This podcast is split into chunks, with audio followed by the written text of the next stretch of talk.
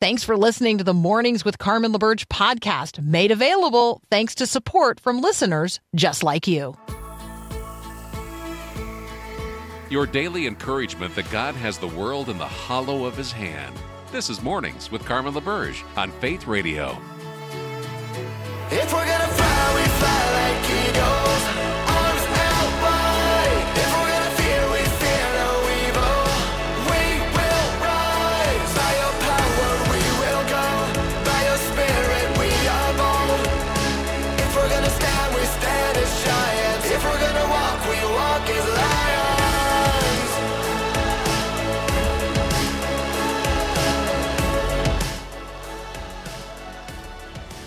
Well, you know, first day back from vacation, and not everything is working exactly like you might um, enjoy, hmm like you might expect. So, good morning to you. Little stress here on my end technologically, but I hope you're not experiencing any stress this morning. Good morning, good morning, good morning.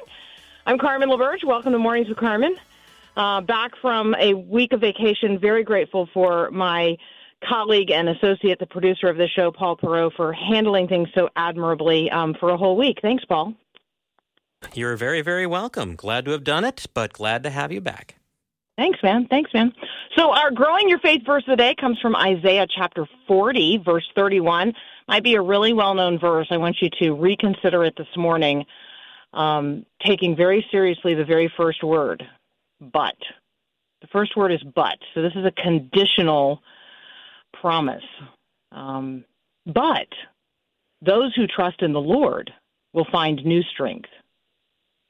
But those who trust in the Lord will soar high on wings like eagles. But those who trust in the Lord will run and not grow weary. But those who trust in the Lord will walk and not faint. There's a there's a very significant conditional word at the beginning of this verse, and the word is but. And it's a big but. But those who trust in the Lord. So the promises of new strength and soaring high on eagle's wings and running without weariness and walking without fainting are absolutely dependent and founded upon the trust one has in the Lord. So, are you trusting in the Lord this morning? That is really the question. Are you trusting in the Lord this morning? How do you know?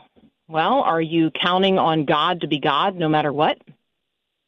Are you um, confident in Him uh, or in your own strength, uh, in your own power, in your own resources, in your own um, thinking through things? Are you counting on God to be God in the midst of whatever you're feeling or facing today? Are you believing and relying on God's reliability, not your own, on God's truthfulness and faithfulness and ability and strength, not your own?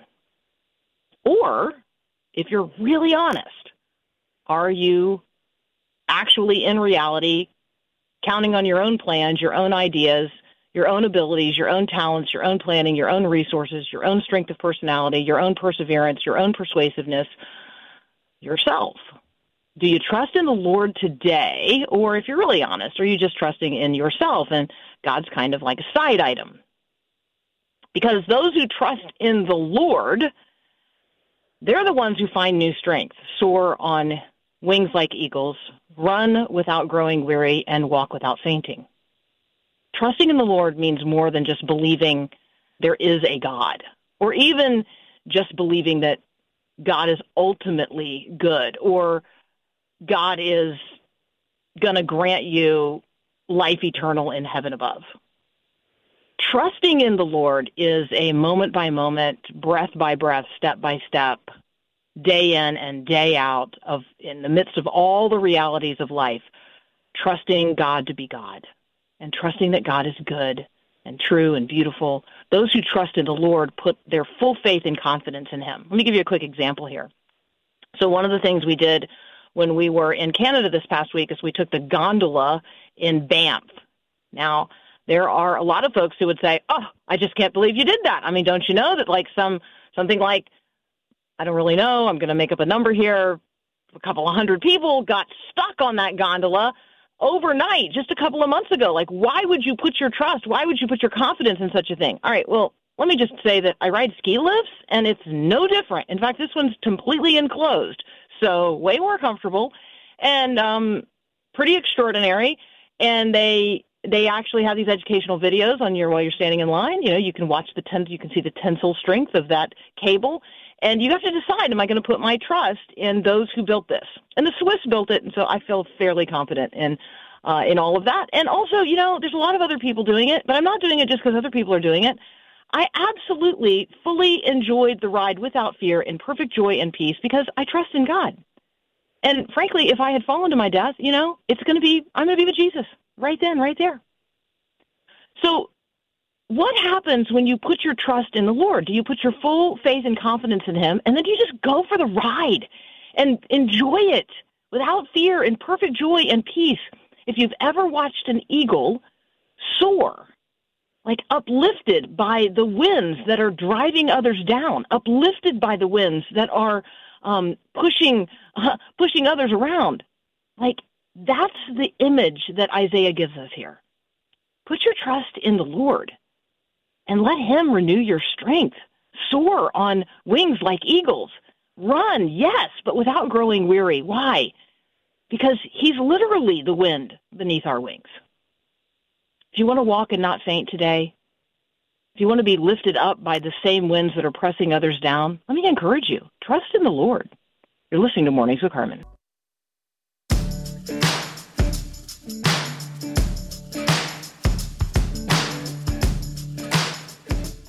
All righty, so this was a memory making uh, trip. Uh, it really, I will tell you, um, too beautiful to be real. Have you ever looked at the picture of something and you say to yourself, you know what, I was there. I, I stood right there. But I look at the picture and it, it looks fake. It looks like I'm standing in front of a mural. It couldn't possibly be that beautiful, and yet it is. And so I want to encourage you to give glory uh, to the Lord and express your gratitude to Him, whatever it is that you are looking at today, because God is so good and there is beauty in all of it. So I want you to give God glory and gratitude today. That's what I'm doing. So this memory making trip that I just returned from um, really took me back to the summer of 1977.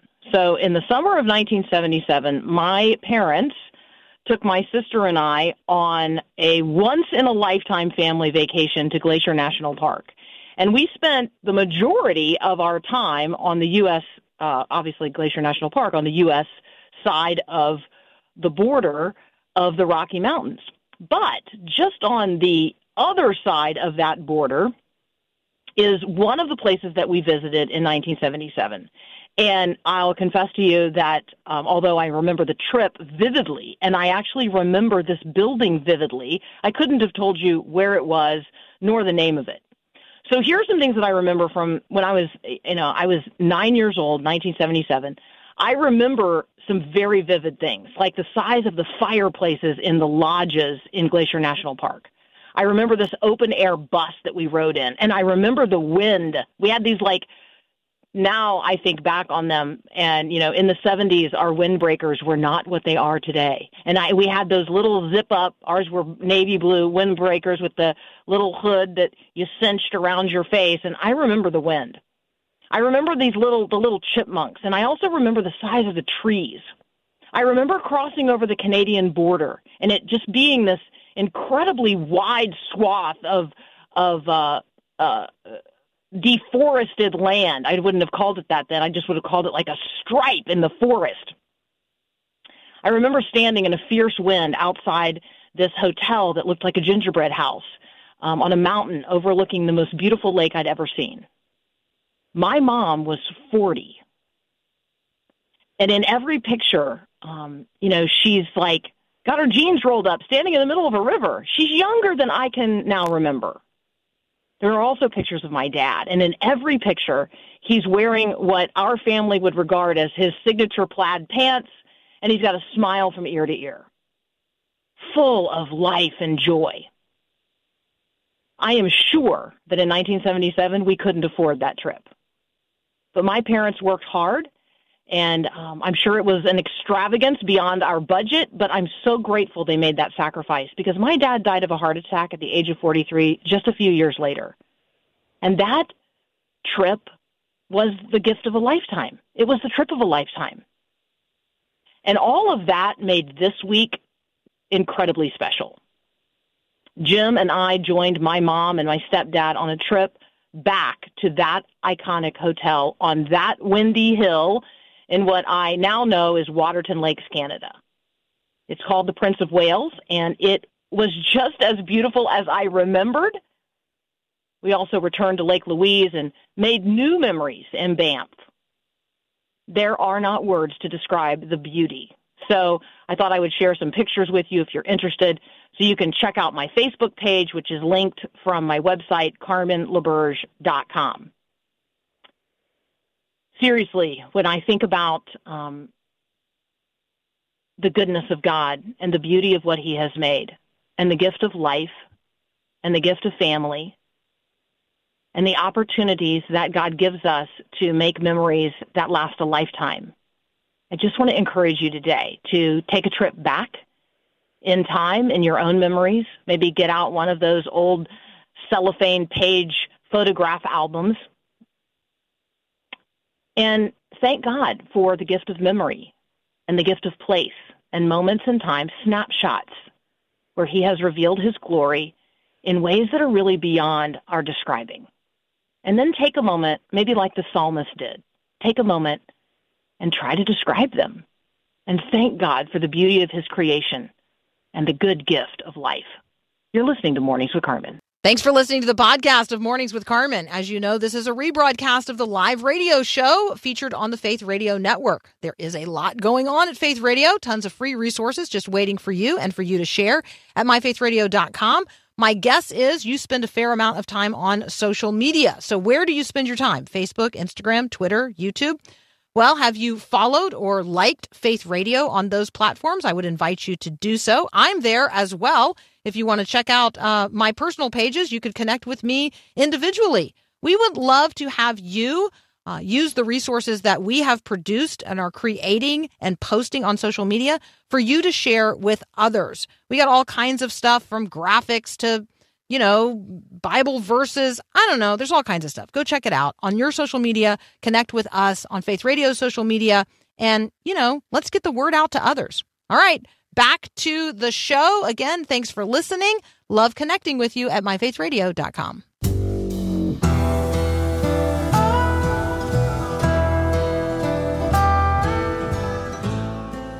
Well, here on Mornings with Carmen, we're seeking to bring the mind of Christ to bear on the headline news of the day. And so, this uh, story out of Jacksonville, Florida, likely one you've already heard over the weekend, but let me frame it for those of you who have been, um, you know, like me, not paying attention to the news for the last several days.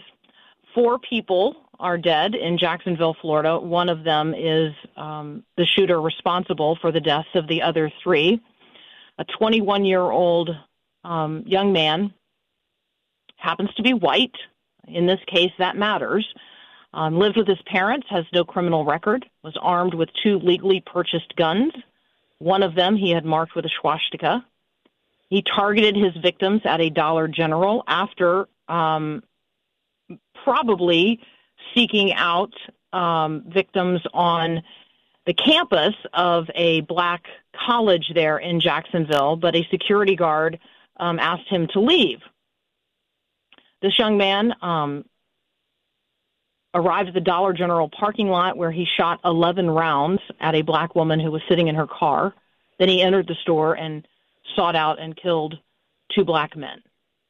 There's no question that this was racially racially motivated because during his rampage, he actually took the time to text his dad where to find uh, his writings or what you will hear referred to as his manifesto, detailing how he quote hated black people.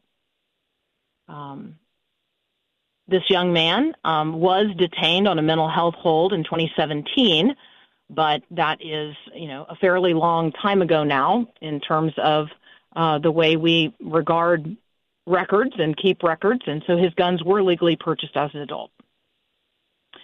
You're going to hear um, that the governor of Florida has called the shooter a coward or a scumbag.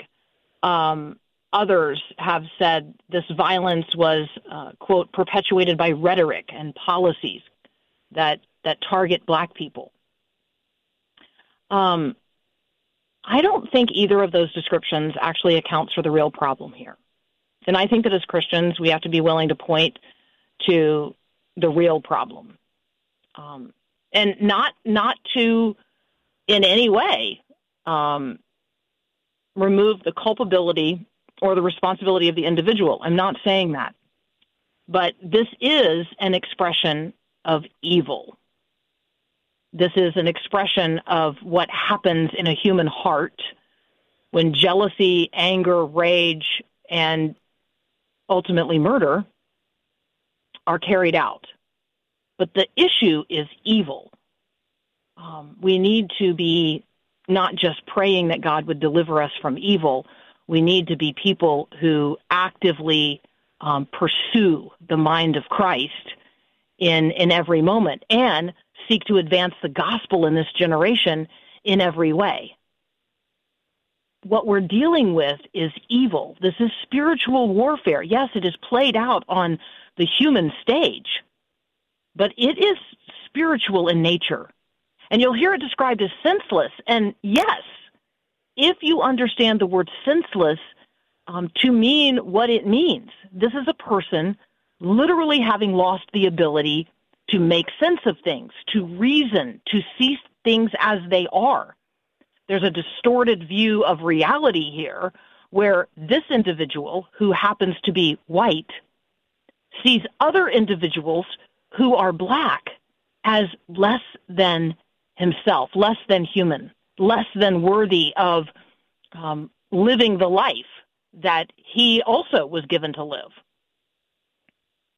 This is a person who was not in his right mind, certainly not in a righteous mind.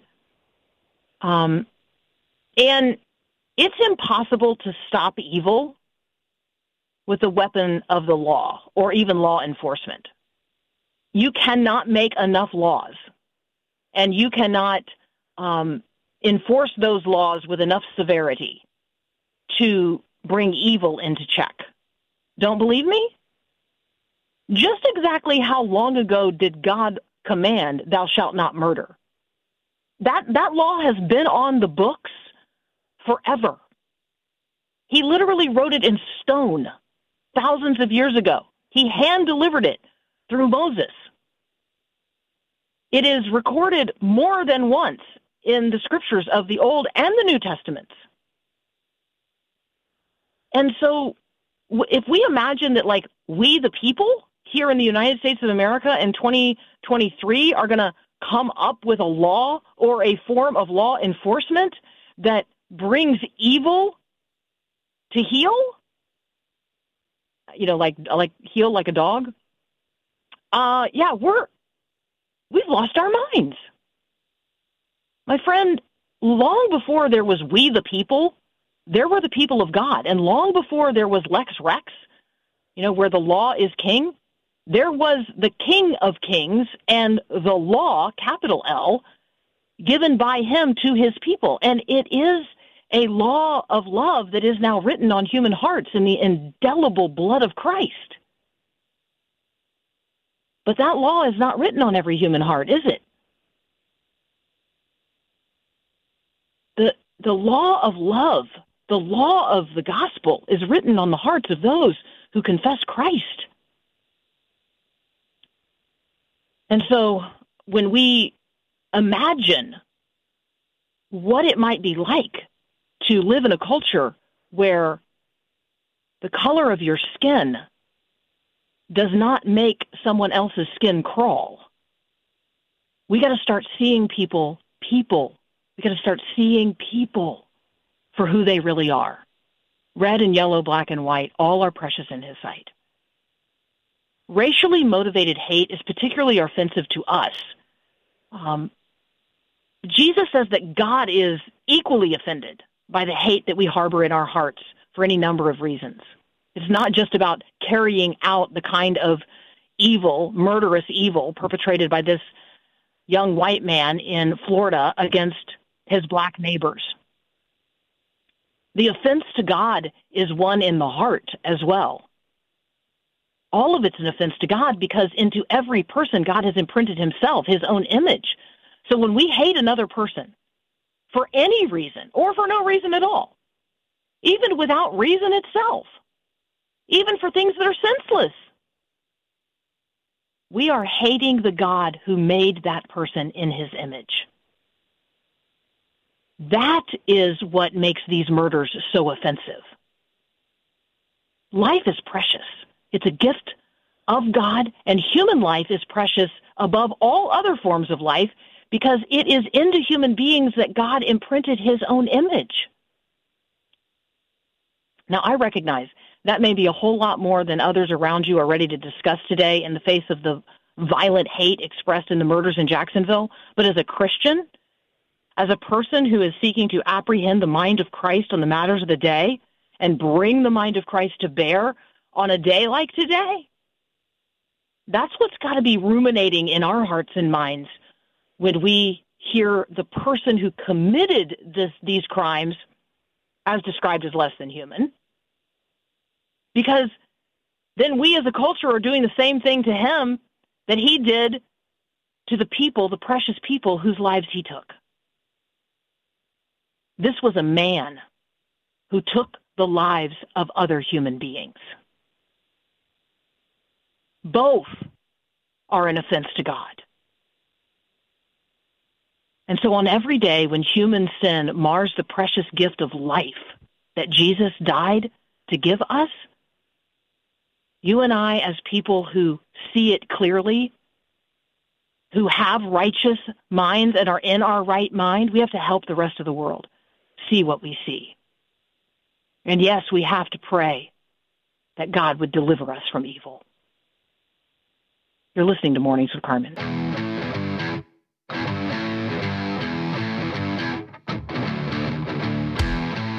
Hey, what's uh, what's actually up for debate?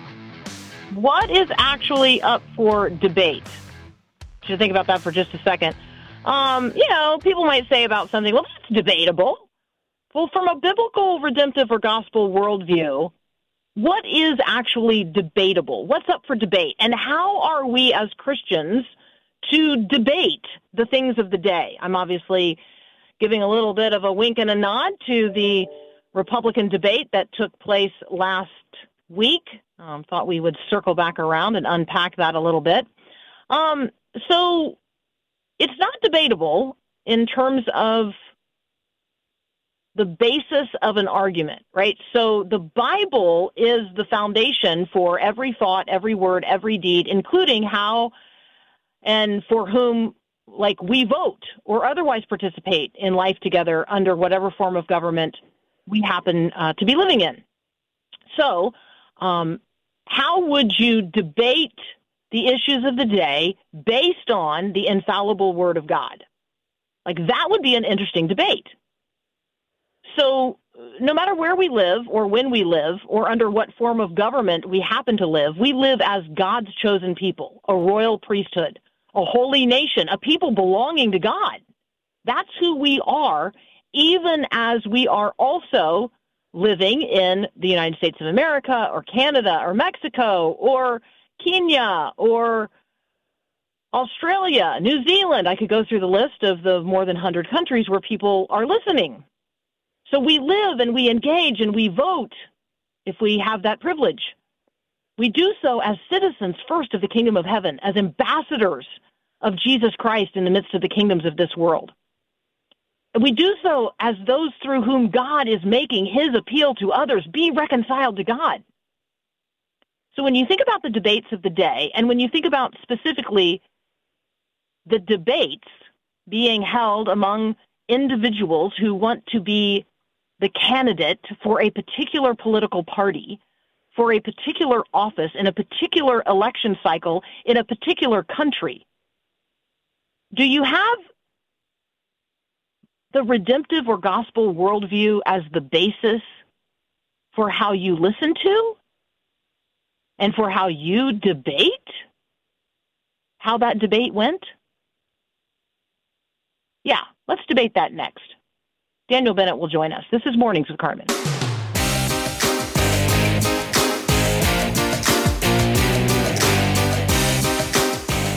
Daniel Bennett is joining us from John Brown University and the Uneasy Citizenship blog. Good morning, Daniel.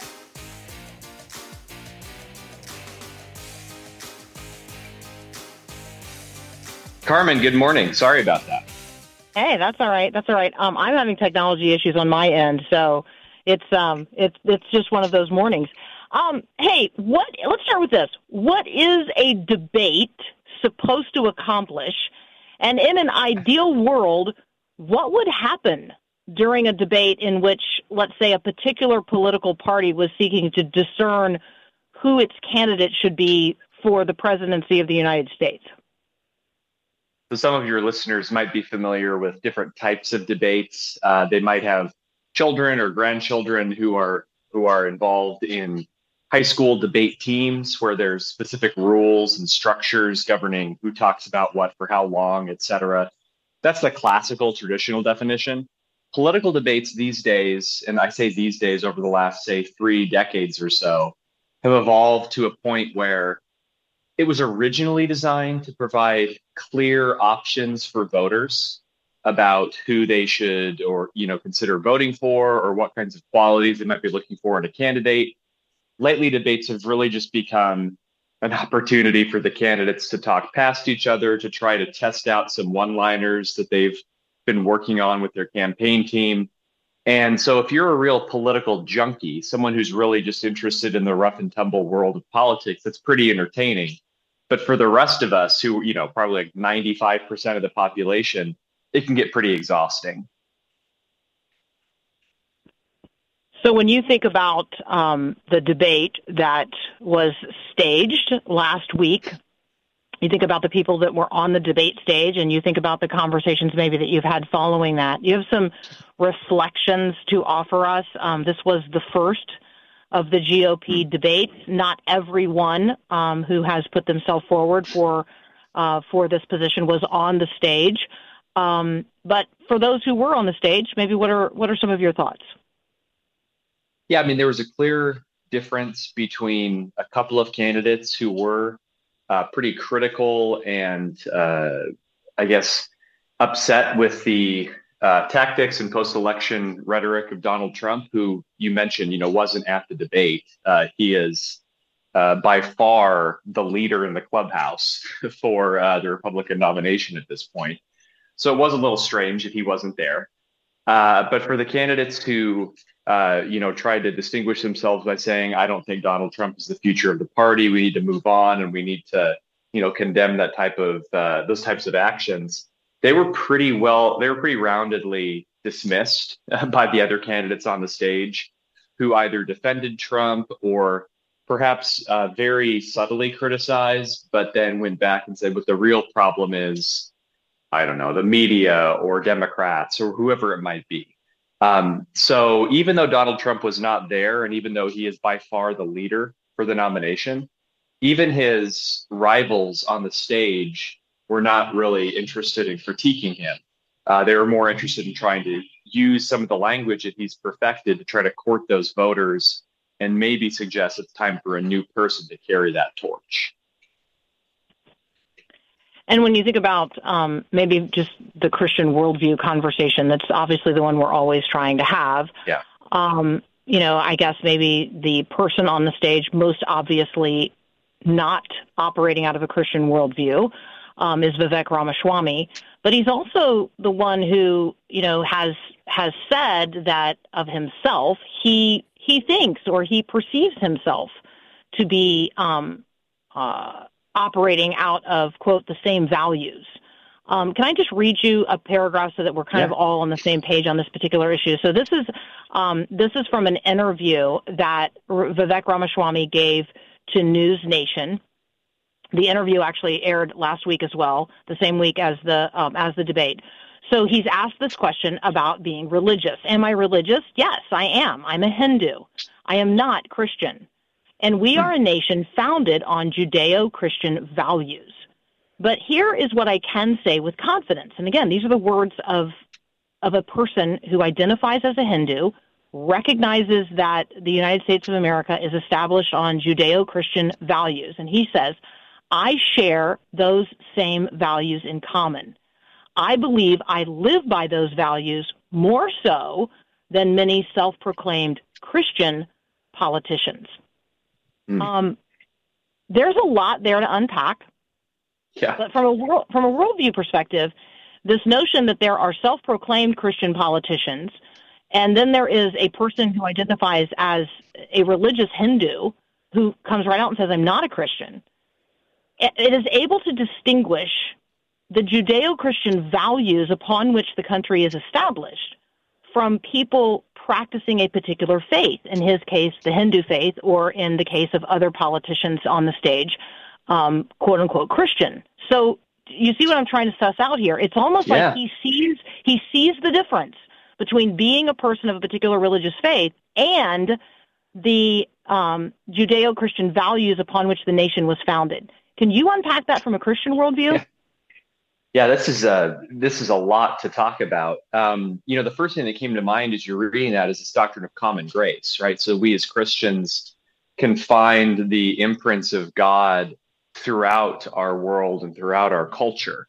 Uh, re- you know, regardless of whether those things have explicitly Christian, uh, uh, explicitly Christian uh, stamps or anything like this, right? So someone like Vivek Ramaswamy is saying, you know, I, I don't identify as a Christian, but here are the values that I hold dear. And a lot of the Christians, I think, listening would be like, well, sure, I also believe in this and this and this and this and this. So there's several different things that come to mind here. First of all, I think this is a great example of the value of pluralism in our country, religious pluralism, to say that you know someone who's very different from from you and me in terms of religious understanding of the world. Uh, this is someone who nevertheless resonates uh, with a lot of the same foundational values that, that Christians might.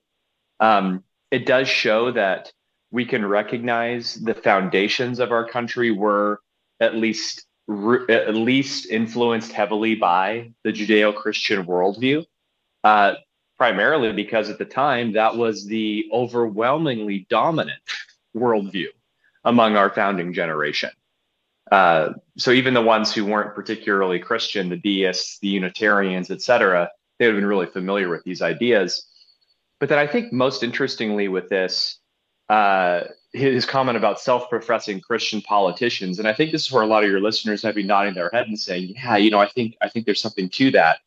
Something like 90 or 95 percent of the elected officials in Congress identify as a Christian. Uh, that is overwhelmingly larger than the population at, uh, as a whole. Uh, so are we believe that? And again, not looking into people's hearts, right? We can't we can't really do that. But the numbers are just really, really off kilter. And so I think he touched on something to say, you know, I, I'm very honest about who I am as a politician and as a candidate.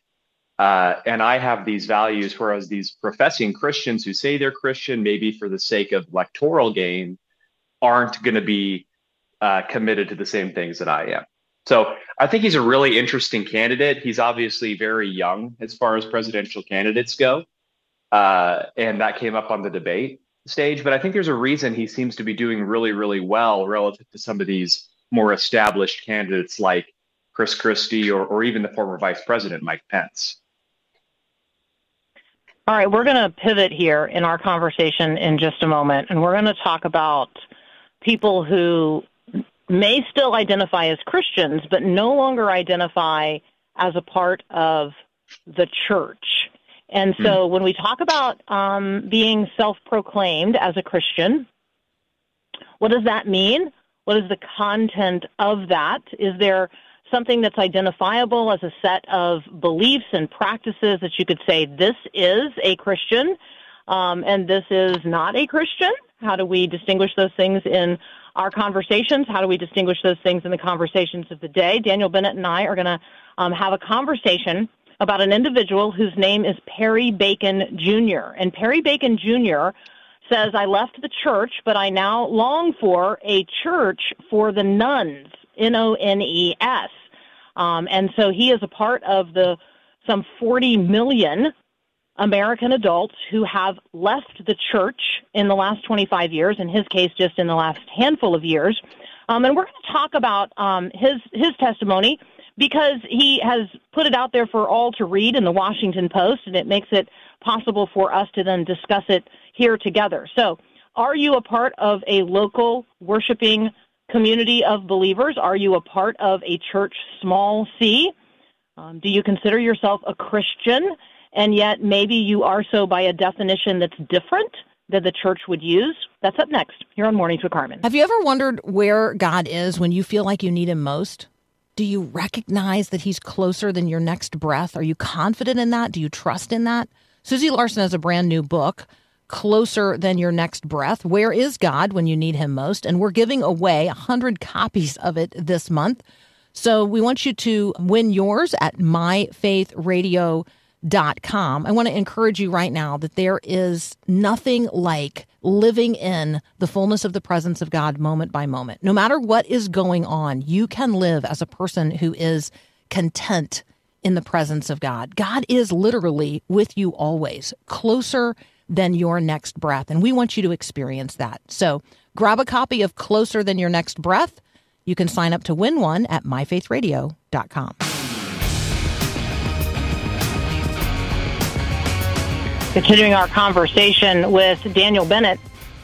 All right, Daniel, you and I have um, have both read this um, opinion piece, this very personal testimony piece um, in the Washington Post. The individual, uh, his name is Perry Bacon Jr. Um, he grew up in Louisville, Kentucky. He grew up in a uh, in in a Christian family. Um, he talks about all kinds of experiences as a young person that many people would resonate with. Our family went to church every Sunday. Members of the church stopped by during the week to get advice from my father. Um, I learned to drive uh, while he was going to midweek Bible studies. Before I left for college, the congregation passed a collection plate around and gave me money to congratulate and support me in my new venture. He talked about attending a church, um, increasingly non-denominational over time, um, but people who, um, you know, who we would, whose names we would recognize. He says, I was quite involved. I acted as a chaperone when the church youth group went on the trip. I hosted a church based small group at my house. Um, I even gave a sermon once. Um, but then he says this I was never totally confident that there is one God who created the earth or that Jesus Christ was resurrected after he was killed. So I, I just want to pause right there and say, is this person who says this a Christian? By the Bible's definition of what it means to be a follower of Christ. Yeah, I mean, you know, certainly we talk about essentials and non-essentials of the faith, holding, you know, the belief in the physical and, and bodily resurrection of Jesus is about as close to an essential as you can get in the Christian faith. I do think there's, I think as Christians, we always, to some extent, you know, many of us might express you know, a struggling with doubt during seasons of our lives, right? And so that's something I think we gotta suss out. So if you if you're listening right now and you think, well, you know, I've had some of these similar experiences where I think I believe, but then there's elements of doubt that creep in. That doesn't mean you're not a Christian, right? I think it's perfectly normal in our world to to doubt and to to wrestle. I mean, there's plenty of biblical examples of these things. Um, but if these are the beliefs that that Bacon ultimately you know, arrived at, then but by those types of definitions, I, I don't think you would be considered a an orthodox small o, you know, Christian at that point. So I want to leave that. I want to set that aside um, because he certainly considers himself a Christian. Um, and he goes on to say, um, belonging to a congregation seemed, past tense, essential.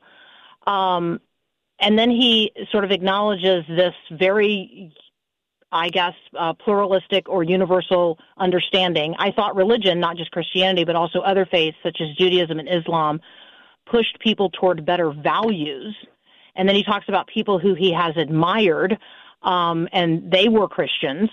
Um, and then he gets into this conversation about his experience of uh, of local church and eventually uh, arrives at sort of why he departed from it.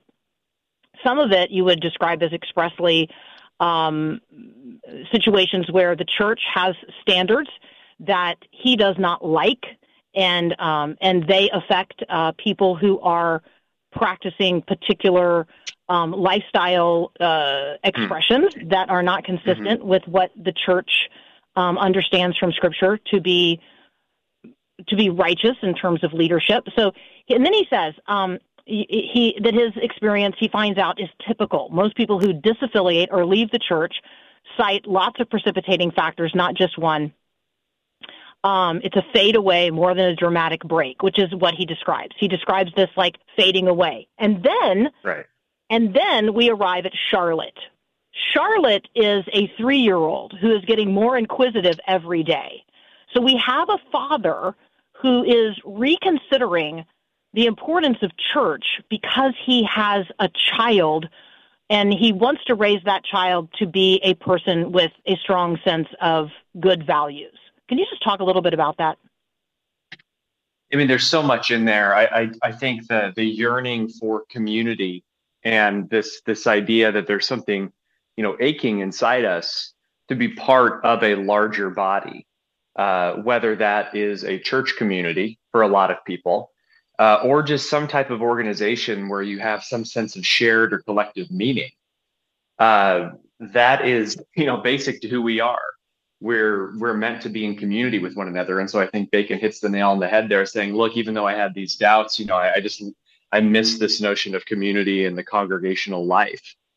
Um, but as you're talking about his daughter and the fact that, you know, as a, as a child, she is more inquisitive and starting to ask questions that, you know, most of us have probably become calloused to in our lives.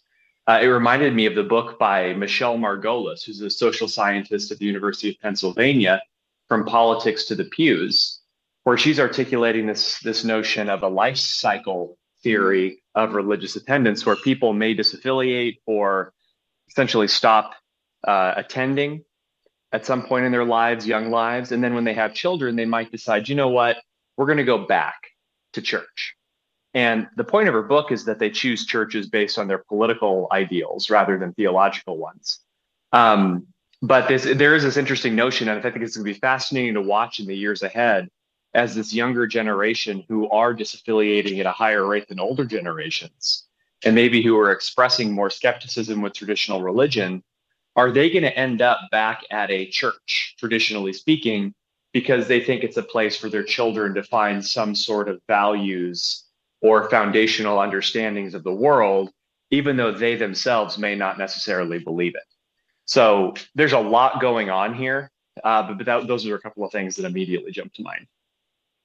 Yeah, I like that he says, I know I could be a member of a congregation if I really wanted to. I could attend a Christian church on Sundays and teach my daughter about other beliefs the rest of the week. Like there wow. is a disintegrated, and when I use that term, like a non, he's not fully integrated as a secularist because he has this interest in his daughter knowing about the Christian faith and knowing about the God of the Bible and knowing about the community of God's people. But he's also really clear that he is going to teach her, quote, other beliefs the rest of the week. I think, you know, here's here's one of the things I appreciate. He's really honest. And I think this is going on in a lot of families where the adults aren't being quite this honest about the fact mm. that they take their kids to church for particular reasons, but in reality, by the living of their life, by what they're doing, by what they're saying, they're actually teaching their children a whole different set of values the rest of the week. I just think this guy's being honest about it. Yeah, and I think that's why it's resonating with so many readers, particularly of his uh, generation. And you know, he's a he's a columnist, or he's a he, he's been he's appeared in some national publications, the Washington Post most recently, but he's written for 538, the research website in the past. Uh, so he's certainly, you know, educated, professional, living in a big city. And a lot of his neighbors are probably looking at this as almost a sort of a curiosity.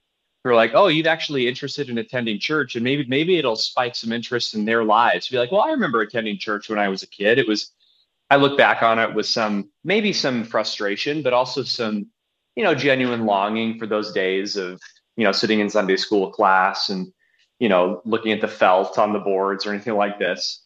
Uh, so yeah, I think that's why it's resonating. Um, but but you're right. He's by far he, he's he's nowhere nearly you know the only person expressing these types of belief systems.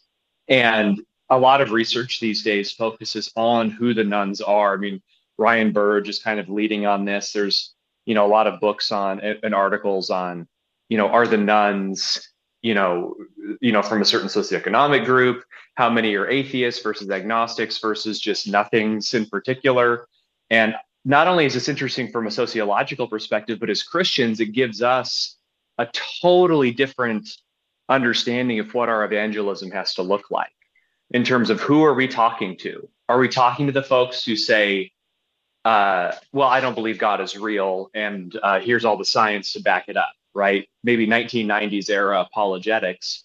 Or are the people that we're going to be evangelizing to people like Perry Bacon, who have these experiences that are largely positive, uh, and are generally open to certain elements of our faith? And so that that that's a huge uh, opportunity for Christians. I think we just need to recognize what it is. So good.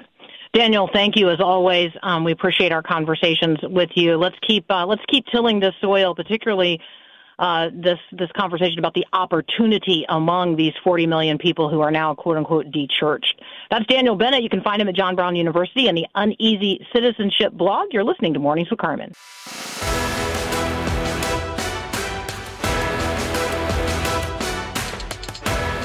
All right, circling back around to where we started this conversation. Are you trusting in the Lord today? Those who trust in the Lord, that's the condition that Isaiah lays out. Those who trust in the Lord. Are you trusting in the Lord today? I hope so. That's where you will find new strength. That is how you will soar high on wings like eagles uh, in the midst of the wind that is pressing against and oppressing others. That's how you will run and not grow weary. It's how you will walk by faith and not faint in the midst of the days in which we live. That but at the beginning of Isaiah 40, verse 31, is a big but. Those who trust in the Lord. Are you trusting in the Lord today? I hope so. We've got another hour together next here on Mornings with Carmen. Thanks for listening to Mornings with Carmen LaBerge. Podcasts like this are available because of your support. If it's important to you to hear things that encourage your faith, click the link in the show notes to give now. And thanks.